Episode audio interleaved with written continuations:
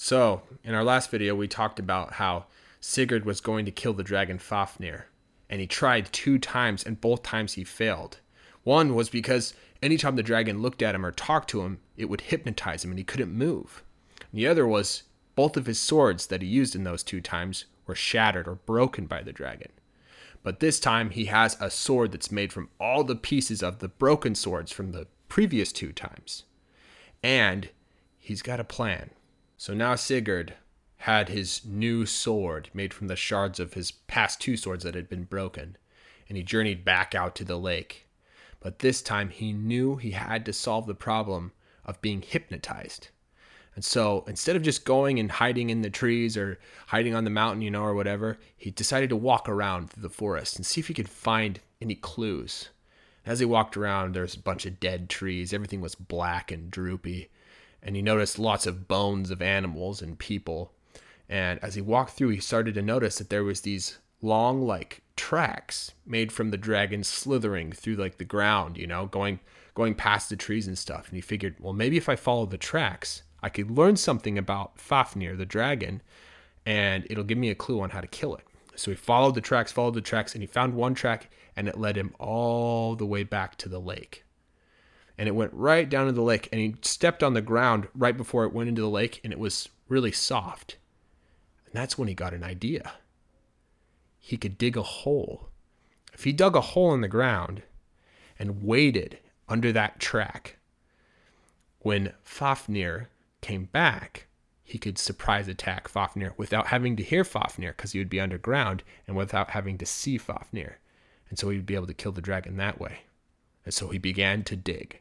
So he started to dig and dig and dig, and the sun was starting to like go a little bit down, so the sky was turning orange, and so he started to dig faster and faster and faster, and finally he was able to get his whole body and his sword underground, and he just buried himself in that track. And he waited. He was kind of nervous because what if the dragon could smell him or you know maybe it could tell that he dug a hole you know? And so he was worried but this is he was just going to try it. This is regardless this was the time. Either he was dying tonight or that dragon was. And so he waited. And this time he wasn't going to attack the dragon. As soon as it came out of the water he's going to wait. So he waited and waited and waited for hours. And he tried to keep himself from falling asleep you know and it's really hard because you're in that mud you know. He just waited and waited and waited. And as soon as he like started to hear birds tweeting again, and then he heard a, a rooster like kind of cockadoodle doing in the like background, you know, he knew sunlight was coming and the dragon would return. All of a sudden, he could hear the earth kind of rumble from the dragon slithering, and it was he knew it was just about to get right over him. He could hear the dragon breathing, and then he could hear part of the dragon going down into the water. The moment had come. He just thrusted his sword right up, and he immediately heard this loud, terrifying, screeching roar. And it writhed around, and as while this dragon's writhing around, it's just cutting it more and more and more. And this dragon is getting like completely skewered by the sword. Well, the dragon, after writhing for a little bit, finally fell to the ground and it was dead. And its blood oozed all over and it was burning and like like acid and poison, like killing the grass around him but the dragon was gone. Well, during this time, Sigurd decided to find out maybe the dragon was guarding something, because dragons usually guard some sort of like hoard of treasure or something. So he looked to the lake and he dove in and he swam to the bottom and he went all the way to a tunnel underwater and swam back up. And he came and he saw all of this amazing treasure. It was the most like gold he's ever seen in his entire life and he was going to have to figure out how to move all of it. But he decided to pick up a coin and put it in his pocket so he could show it to Rain and uh, tell him what he had found. Well, he went back down, swam back out of the lake, and he popped back up. But this time, when he came out of the water, it wasn't just the dragon's dead body. Rain was there. And he was so relieved and excited to see Rain. He's like, "Oh, I can't believe you came! Like you came to see me, and I'm, I'm just glad to see you. You won't believe what I've found." And then Rain was kind of weird. He didn't even say, How are you? Are you okay? He didn't even look at Sigurd. He just looked at the lake and he said, Where's the treasure? It's it's under the lake. We can we can go find it. And then Rain kind of shook his head and he said, Okay, well, first what we're gonna need to do is we're gonna have to cut out the heart of this dragon, burn it, and then eat it. That way, the dragon won't come back to life and he'll be gone for good because dragons are magical creatures. We don't want to take any risks. So, Sigurd and Rain had made a fire and they were cooking the heart over the fire. Now, you would think that the story ends here, but it doesn't. Next time, we're going to talk about what happened while they tried to eat the heart. 我们上次讲到 Sigurd 是怎么去杀那只龙 Fafnir，他试了两次，两次都失败了。一个原因是因为每次只要那只龙看着他，或是跟他讲话，他就会被催眠，没办法动。 再来就是他用的两把剑都被龙弄碎了。不过这次他要用的剑是之前那两次剑的碎片做成的，而且他有个计划。现在 s i g r 带着那把用碎片做成的剑，然后再回到那个湖。他知道现在需要先解决会被催眠的问题，所以他这次不是躲在树里，而是到山上、到森林里找一些解决办法。他走来走去，看到很多死掉的树，每个都黑黑的。他也看到很多人类跟动物的骨头。他走着走着，发现地上有那种长长的 tracks，是龙在森林里爬的时候弄出来的。tracks 就是足迹、踪迹的意思。那在这个故事的情况，就是这只龙在地上爬，然后留下来的痕迹。这个想到，如果我跟着龙留下来的痕迹，应该就可以找到有关这只龙 Fafnir 的东西，也可以帮我找到怎么杀它的方法。所以他开始跟着这个痕迹，然后他发现这痕迹会带着他回到湖那边。他走到湖边，发现在快到湖边的那块地有点软软的。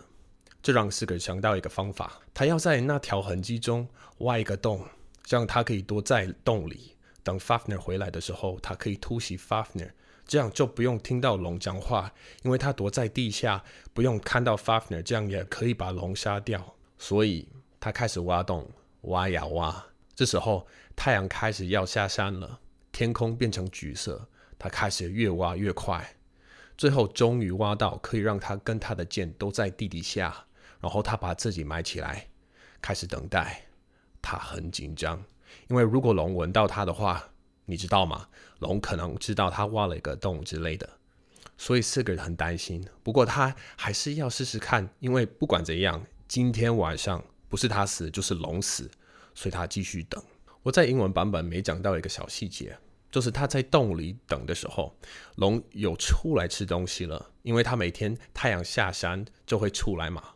那这是他不会在龙一出来就攻击，而是要在那边等到最好的时机。就这样，四个在那里等了好几个小时，他一直忍着不要睡着。这实在很难，因为你在泥土里，而且又等很久。总之，他在那里一直等。然后他开始听到鸟的声音，还有公鸡在叫。他知道龙要回来了。突然。地板因为龙的滑行开始震动，四个可以感觉得到这只龙快要经过它的上面了。他可以听到龙在呼吸，还可以听到龙开始进去水里。